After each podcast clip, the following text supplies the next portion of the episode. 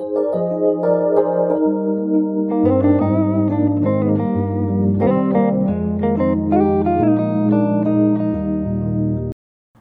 欢迎收听今天的节目。今天的主题是未说的剧。那如果有一些新听众呢，讲简单一点，就是这一部就是一个合集啦。就是我们在每一周三就是会固定聊一个算是夯剧。但其实我说夯剧之外的闲暇时间，我还是会看一些就是我自己想要看的剧，或是我自己有兴趣的剧。但看完之后呢，可能发现诶，不是这么好看。或者是他可能原本已经过了这个风潮，然后没有时间就排入就主要片单的，那可能后来的节目又一直很紧凑，没有办法再帮他安排一集，所以就是累计一段时间后呢，就会出现这个未说的剧。上一集做的是韩剧四选，其实里面也有一个算是当时话题还蛮高的剧，就是《造后者》。可是看完之后就觉得好像蛮难单独拿出来聊一集的，反而是那一次用了闲暇时间看的一部绿洲，就是时代剧，我觉得表现还蛮不错的，算是蛮意外在那一次的收获当中。那今天要聊的呢，意外的行程有一个主题，虽然不是每一部啦，之前在聊那个有利的诈欺的时候，不是说。啊，最近这种复仇戏嘛，或是复仇剧，其实看得有点闲，就是有点厌倦。没想到，就是我在今天就是整理的时候，发现，哎，我今天所讲的剧面蛮多都是跟复仇这个主题有关的。然后另外一个呢，就是之前有一位他是香港的听众，他就到 IG 私讯我说，能不能够多介绍一些日剧？他说他没有在看韩剧，其实我就是偶尔啦会。有做日剧的节目，就是有一集会专门做日剧。那其实我在之前有陆续的看一些日剧，不过就是没有选上节目。那刚好就是趁这个时候，就是清仓一下，就是我之前看的一些日剧，就是除了韩剧之外，可能有更多一些选择。虽然我不知道听众有没有想听啊，但我是想跟大家说，就是这些剧我自己都是有全部看完的，就是没有中途的弃剧。但剧这种东西就是真的非常的主观，那我可能觉得难看的剧，你可能觉得非常好看，这也都是蛮正常的事情。所以观点不一样，其实真的都是蛮正常的。那如果你觉得你的看剧的风格跟口味跟我差不多的话，就是可以参考一下，就是我看完这一部的感觉，你再决定说哦，如果你还没有看过的话，再决定要不要去看，或是你看完之后，你觉得诶是蛮认同我的想法，还是觉得你有不一样的想法，我觉得也都欢迎跟我分享。那今天的第一部呢，是一部韩剧，叫做《Number 大夏之灵的监督者》，这一部是在 Friday 上独播，这是今年刚不久的剧而已，还可以在平台上。马上就是看到还蛮明显的位置，总共只有十二集而已。这一部之前其实有出现在听众票选，但是没有人选这一部，零哦，完全没有人选这一部。我觉得这一部就是属于，如果是剧荒没有戏的话，你可以看。我觉得主要特别是职业啦，这部戏里面所演绎的职业，算是韩剧比较少见的，就是会计师，就是男主角算是他的养父，就是他的主要照顾者啦。他的店被会计师事务所内的会计师下了所谓的清算决议书，宣布阳光建设就是剧情当中那个建设倒闭。原本赖以为生的这个应该是小吃摊啊，遭到拆除。那他的这个主要照顾者呢，大受打击，就在那个就是拆除的地方的工地坠楼身亡。那当时男主角呢，他也知道是太一这家会计事务所的会计师说的。所以呢，他其实有点像是军检察官一样，他就是一个只有高中毕业这个学历，然后考上会计师这样的角色，然后他以一个高中学历会计师进入所谓四大会计事务所工作，找到当初这个对他这个主要照顾者的人到底发生什么事。他主要类型呢，算是职人加复仇。我个人以复仇的爽度来讲，我觉得没有到很爽啊。而且这次最后的魔王呢，你好听来讲，你会觉得他这个角色的塑造、形象塑造还有态度非常的稳。他坏的类型比较像是背后操盘手，然后会借刀杀人的类型。即使最后他被逮了，也并没有露出就是崩坏或是露出球啊这样子，就是最后反派想要对于警方求饶这样的角色，其实他就很冷静的露出一个 “I will be back” 的表情，就是这样的反派。虽然这样描述听起来很冷静啦，但他其实在过程当中的确是参与蛮多坏事的，所以剧情蛮也是简单明了，要找出这个最后这个这个 boss 是谁。一开始其实有说到，就是复仇的类型的剧，我真已经看太多，所以复仇这个部分，我个人是觉得还好，就是没有到非常有兴趣。反而是这一部《职刃》，我觉得是蛮有趣的地方。因为男主角高中毕业学业啊，其实对他影响也是蛮大的。其实，在没有时机下，大家也会觉得说，哦，你是一个高中毕业，其实你不会想要跟他一起工作，就是整体的公司，他的部门会对他有一种共同排挤。而且我不晓得，就是真的会计师事务所生态是这样，它里面就是有一个案子，它其实都是很多人一起负责，它不会是单打独斗，都是团队合作。导致于就是在这样的情况下，没有人想要跟他一组，真的是把他当成空气耶。然后这时候好像就是那种职场剧都要很那种励志的剧情，就是你要让别人看到你的价值。我在写稿的时候，真的回想一下，他有点像是卫生里面就是姜素拉演的那个角色。他刚到资源二组的时候，讲白一点，就是也是有点瞧不起他啦。然后为了呢，要想办法让他部门里面注意到他，主角就真的会去做一些杂事，比如说泡茶啊、泡咖啡啊、碎纸啊、影印、收垃圾等等。那这一部男主角张浩宇就一开始也是这样，然后到后来发现呢，大家真的都很依赖他影印啊，甚至文件放在哪里都会直接问他，好像就是大家会变得哎，渐渐的注意到他，然后需要他，因为其实。大部分时间，大部分都会拿专注在做专案上，这些行政小事可能都是给工读生啊，或是请别人帮忙的人，他不会想要做这些杂事。但真的就是在这些杂事上开始，就是大家渐渐注意到他。然后，因为我个人就蛮喜欢职场剧的，对于任何工作的真正的生态里面到底是怎么样，其实我真的蛮有兴趣的。这一部里面的确也可以稍稍了解会计师的事务。就是大家对于会计师的想象不知道是怎么样，他们绝对不是只有算账，那按计算机啊、算盘等等。其实包括审核，然后评估一家公司的营运账户，还有成本的评估，有没有偷工减料等等。然后评估一家公司或是一个单位，他们会写出一个财务报告书，然后就会给出意见。其实会计师真的是非常专门，就是真是一门专业。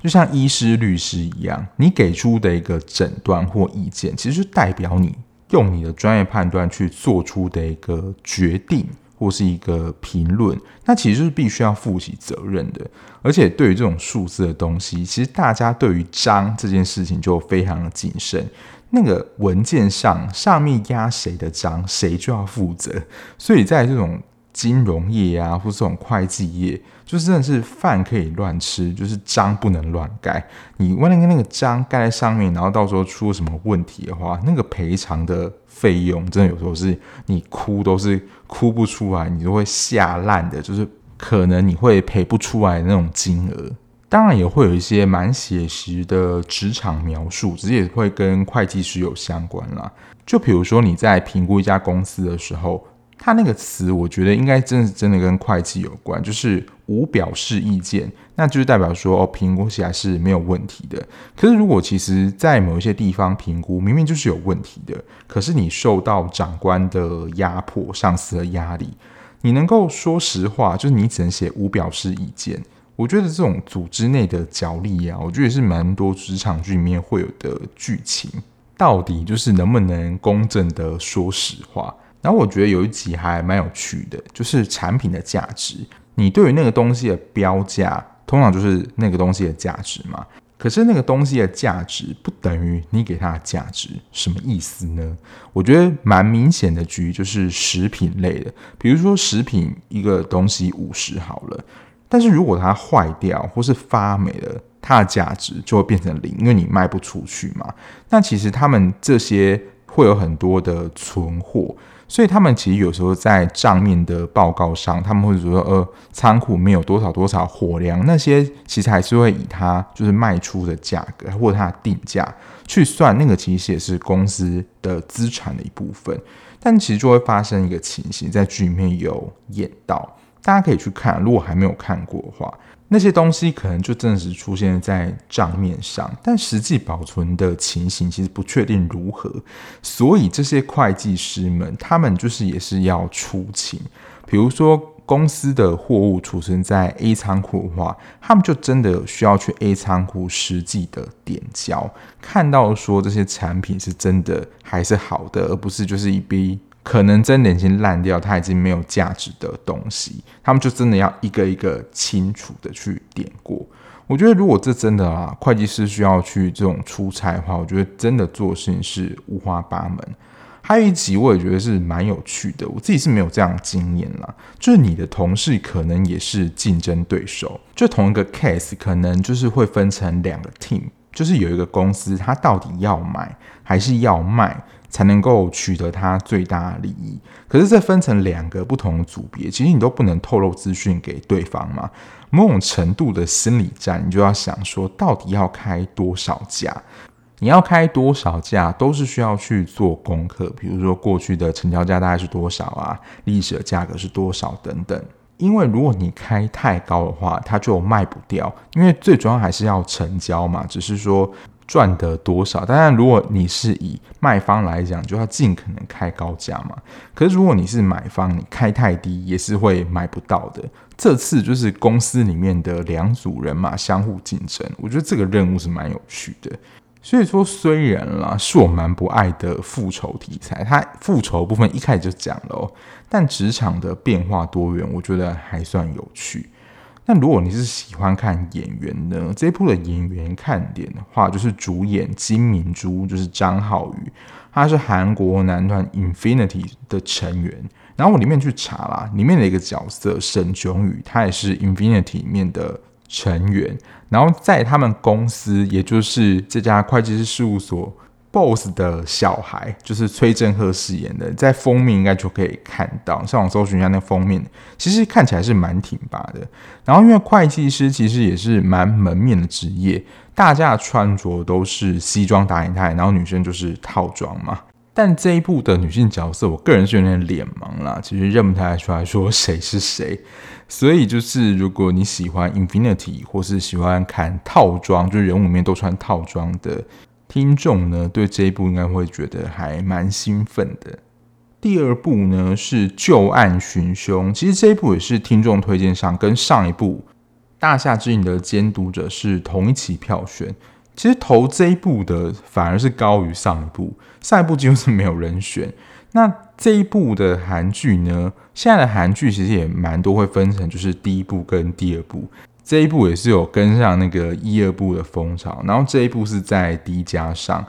这一部集数韩剧其实就跟一般韩剧一样，它一二季各八集，所以它还是整体就是韩剧的十六集。我觉得第一、二季感觉有在讲不同的故事，但以片名来讲，我觉得第一季的剧情比较在呼吁片名，因为第二季呢也是有某种程度上找凶的复仇。这一部主角职业是警察，然后主演呢就是财阀家的阿公李新民担任。过去对上一起合作，警察被杀，然后就有一个凶手打电话过来，就是以朋友自称，然后就跟他讲说，你去调查过去某某某事件，就能够找到我的线索，算是一个还蛮有自信跟嚣张的凶手。因为以影集的长度嘛，你不可能就是找到一个案件就让找到凶手是谁，所以。大概是解开了三个过去他们主要发生的，不论是杀人事件或是一些意外事件，看起来意外事件等等。李新民在这一部里面的警察，比较被塑造成那种热血警察，然后太卖命在工作，跟家里的关系也蛮疏离的。他自己平常是住在考试院里面，大家知道考试院其实就是他的能够住的地方是蛮挤的，或是住在考试院可能就会被。我们一般人联想到说，可能是经济比较拮据的。虽然说现在也有一些算是比较高级的考试院，不过在剧中啊，看起来那个环境并不是非常好。连女儿的婚礼他也不太好意思出席。虽然说是有点疏离啊，但也不到关系不好。第一部我印象比较多的就是他一直在跑，就不论在调查事件啊、追嫌疑人，从马路跑到港口。我觉得以超过五十岁，就是本人李新民的年纪去接这样的戏剧，真的是蛮辛苦了。他真的整场戏就一直在跑。然后第二季就是下半部啦的方向，其实跟上面我觉得前面剧情有一点点的不太一样。第二部的方向就是回到过去。他其实原本就有一些警察伙伴，但这些警察伙伴呢，就跟一些警界啊、商界有一些勾结，或是拿一些好处等等。第二季这种剧本，就是我个人啦，没有这么爱的。虽然说我自己是连续看，就是两季我是这样接续看下来的，但的确会有一种不太连贯。但如果啦，它真的是所谓这种一二季，而不是上下部的概念，它的主轴的确是不太一样的。虽然说就是蛮我行我素的，就是这个李新民演这个主角角色，但他对于照顾下属看得出是很有义气。他有主要两个算是他的后辈，是还蛮喜欢他的。第二季的风格给我感觉就是蛮传统的警匪片，然后就是搭上一些就是官商勾结这样的情节。我只觉得啦，最后一集有点太夸张了。大家如果有看过的话，就是他最后其实原本可能是以中弹的方式。应该是完全爬不起来，或是可能会当场死亡的程度作为就是结束，但没想到他最后还是能够给主谋一击，然后跑到那个会场去阻止他。我觉得也是某种程度上的医学奇迹啦。整体来说，我个人觉得算是中规中矩。我个人是比较喜欢上半部的剧情，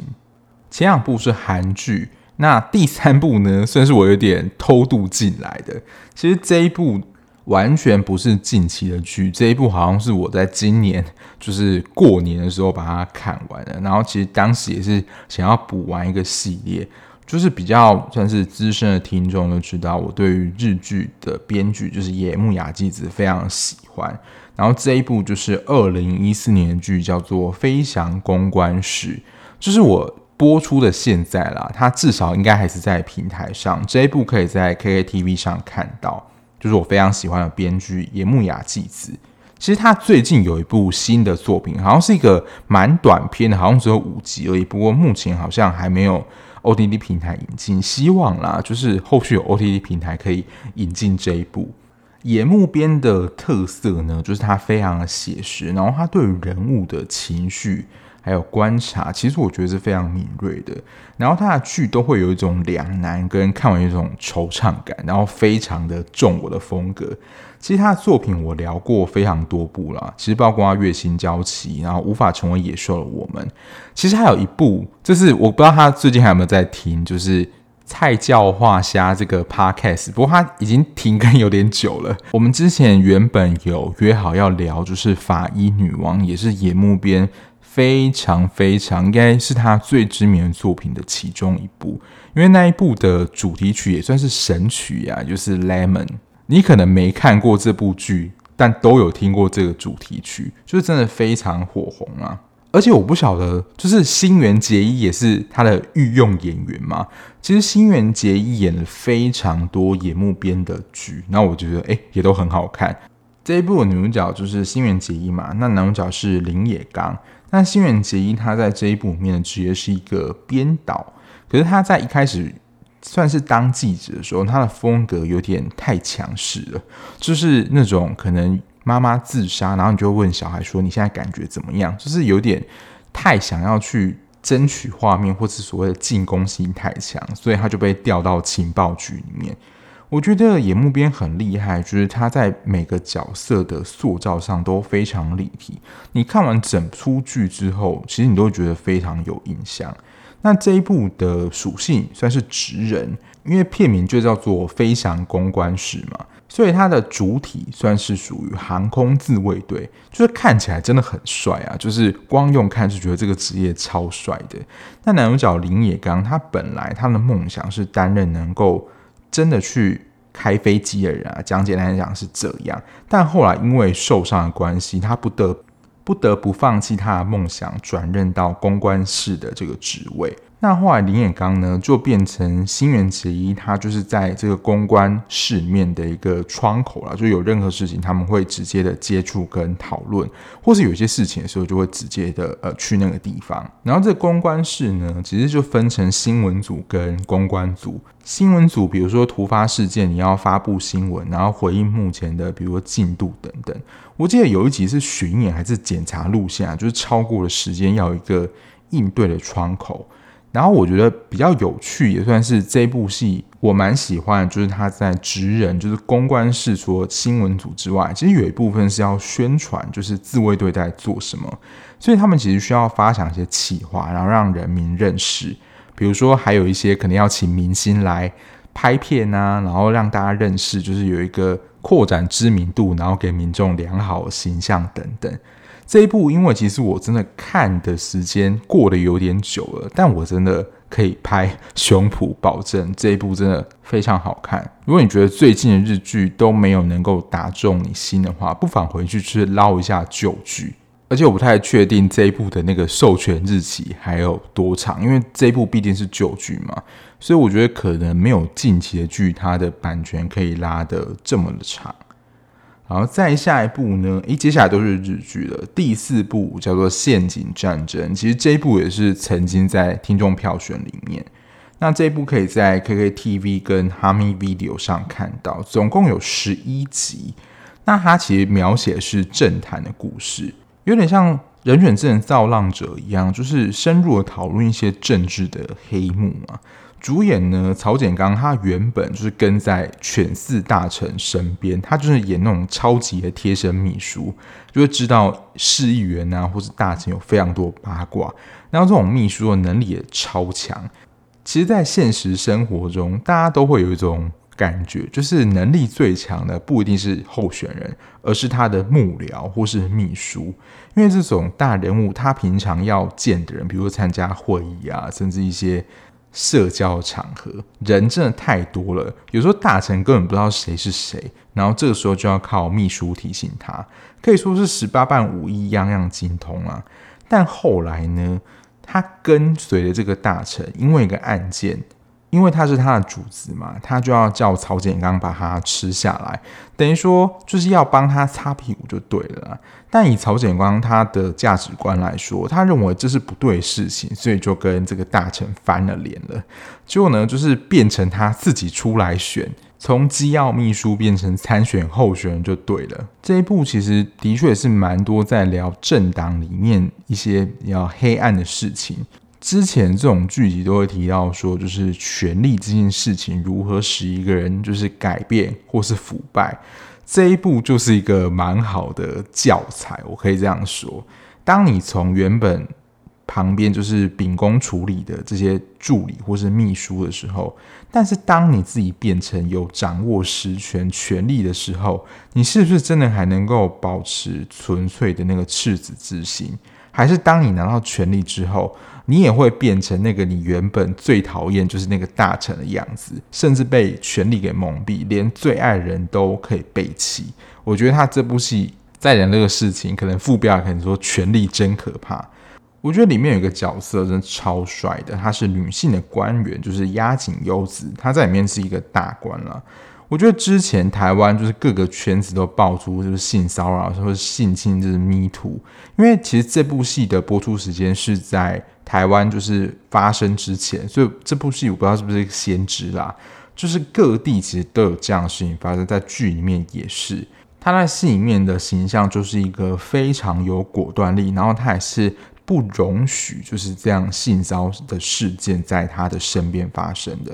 我觉得算是全剧喜爱角色，我觉得是数一数二人物。但是他其实也会去探讨一个问题，就是即使这么公正杰出的人物，如果自己的小孩就是引发社会不安事件的主角，他会不会运用自己的资源或是权力把他压下？诶，其实又回到一开始的主题，就是当你掌握实权的时候，你会不会就是？你要说滥用或是运用这个权力来，就是真的是谋自己的利益啊，而不是就是把它运用在公众上，或是牺牲原本自己的信念而掩盖事实的真相。我觉得就是人并非全然理性的动物啦。其实只要涉及到自己的家人啊，或是想要守护人，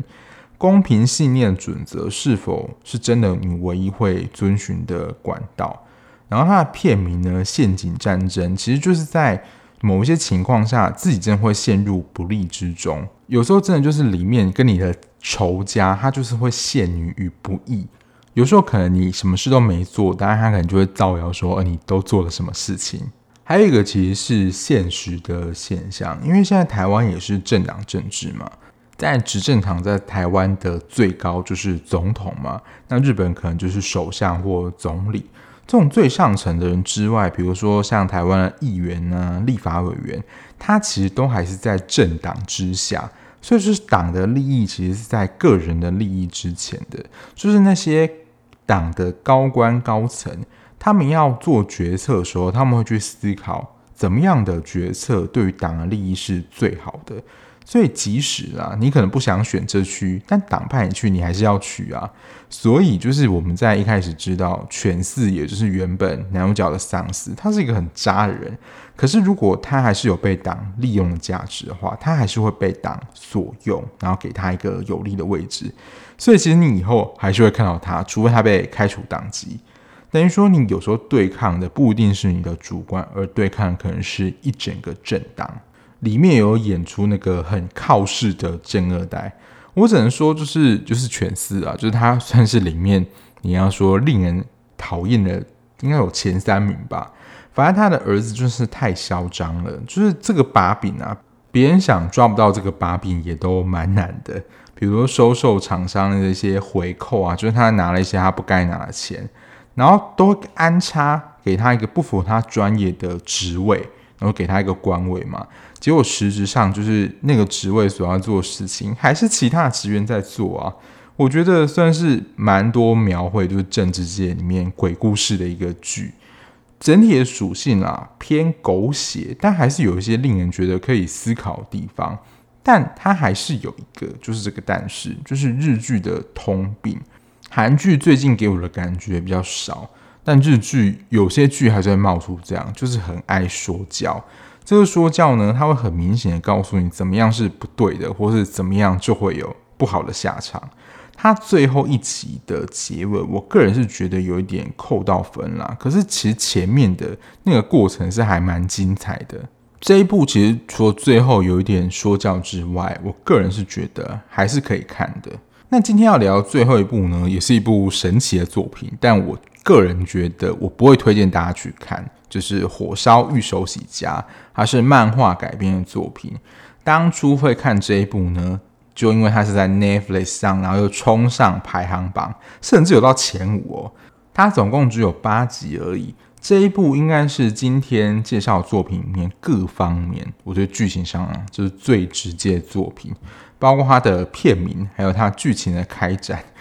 为什么叫火烧玉手洗家呢？就是因为玉手洗家发生了火灾，烧掉了，完全就是没有标题骗人。那因为他们家烧掉了，导致他的妹妹还有他还有妈妈离开原本的家。那因为就是他们房子其实烧掉，延烧到就是他们那个社区里面其他人也有烧到嘛，然后就是他陷入一个很自责的情绪。然后因为这件事情呢，就是他妈妈跟爸爸离婚了。但取而代之入住的反而是妈妈的同学真希子，然后在那个场合呢，他还下跪道歉，但是他同时看到就是真希子在笑，那女主角就是永野芽郁主演的，他就觉得这件事情不单纯，而且他认定了真希子就是凶手，然后就是要找出就是这件火烧事情的真相，